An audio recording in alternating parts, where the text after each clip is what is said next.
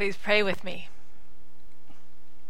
God of grace, let the words of my mouth and the meditations of all our hearts be acceptable in your sight, O God, our strength and our Redeemer. Amen.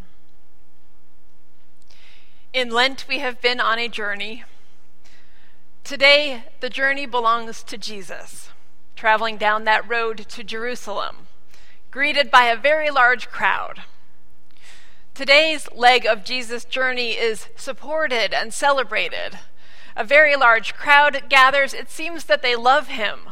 They shout, Hosanna! They cry out blessings upon Jesus. It is a change of pace from the loneliness of wandering in the wilderness, a brief, bright moment before the loneliness of the journey to the cross. Jesus' entry into Jerusalem sounds like a parade or a party, a celebration.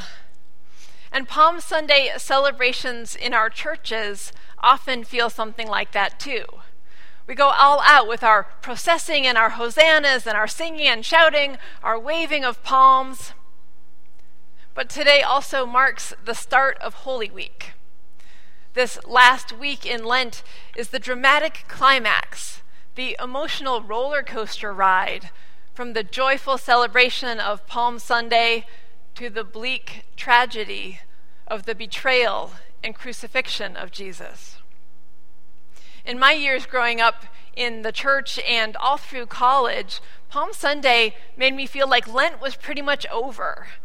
Those hosannas, all that celebration, and then Easter the next week was a bigger celebration I think that's a common experience for many of us who grew up in Protestant churches in the you know 60s, 70s, 80s.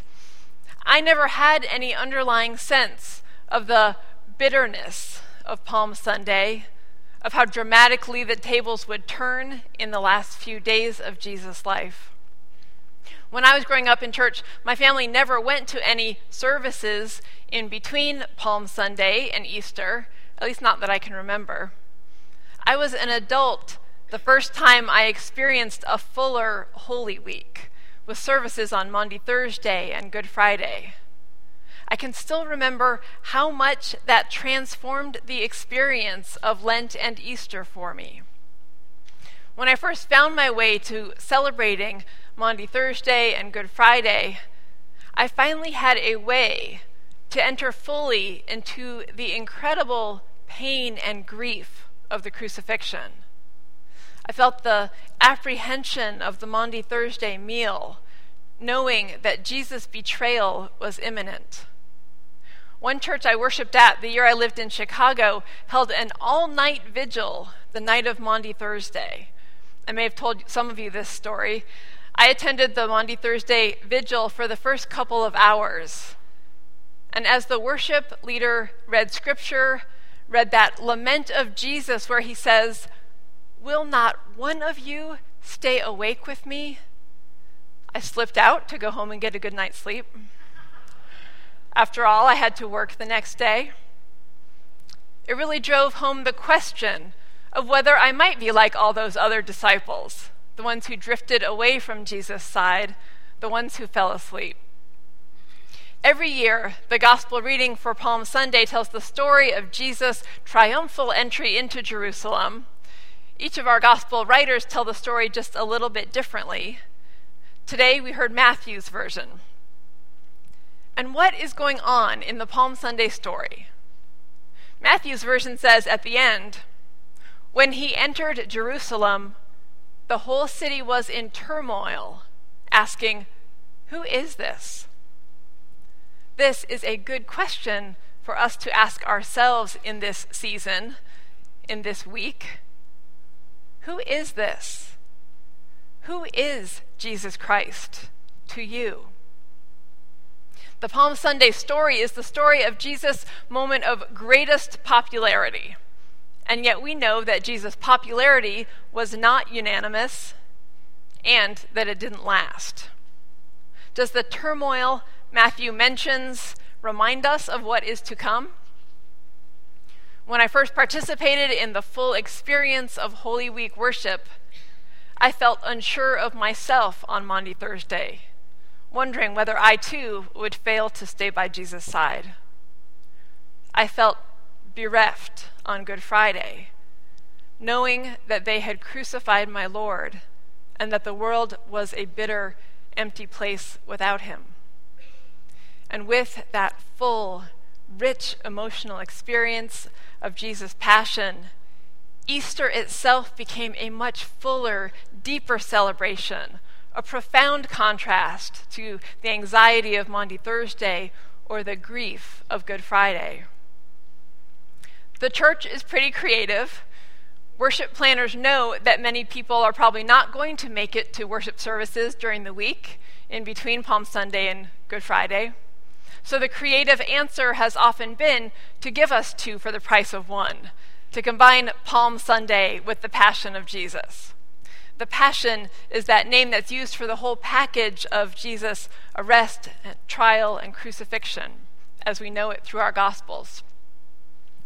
The good thing about Palm Sunday is that it allows us to enter fully into the celebration, to mirror the piece of the gospel story that is those joyful crowds shouting Hosanna.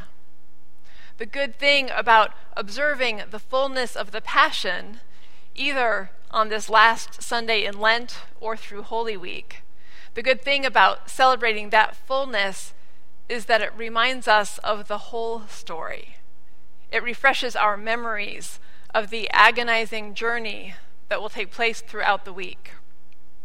If we miss the whole story, if we go directly from the Palm Sunday joy of that entry into Jerusalem to the greater joy of Easter uh, and the resurrection, we run the risk of misrepresenting the gospel. What does the Holy Week story say to us? This story that begins with adoration and ends in a cry for blood. What turns triumph into tragedy? How do we come to terms with the human heart's equal capability for both love and hate? The full Holy Week story shines a spotlight on the human tendency to be fickle. We have it in us to be unreliable, changeable. Today's crowd may or may not be the same people who will call out, crucify him at the end of this week. But even the disciples are fickle as their fears move them to betray Jesus, to leave his side, to deny him. I opened the sermon by saying that today the journey belongs to Jesus, his journey into Jerusalem, but it is also our journey. Our stories are part of the larger story of how God works in the world and of God's invitation to each one of us to be a part of that work. We honor the biblical story and know that part of what it does is to hold up a mirror in front of us, a mirror that invites us to look at our own faithfulness and sin. I hope you'll be here for our Maundy Thursday and Good Friday services. But whether you make it to those services or you don't, remember the tension in this Palm Sunday celebration. Search your hearts for a way to understand Jesus' crucifixion. Allow yourself some time to sit with the weight of his violent, painful death. And ask yourself, as Matthew's gospel asks, who is this? Who is Jesus to me? What does it mean to me to call Jesus the Christ? Take some time to sit with the weight of this week and the questions that face us. And then we return to the tomb on Easter morning. Amen.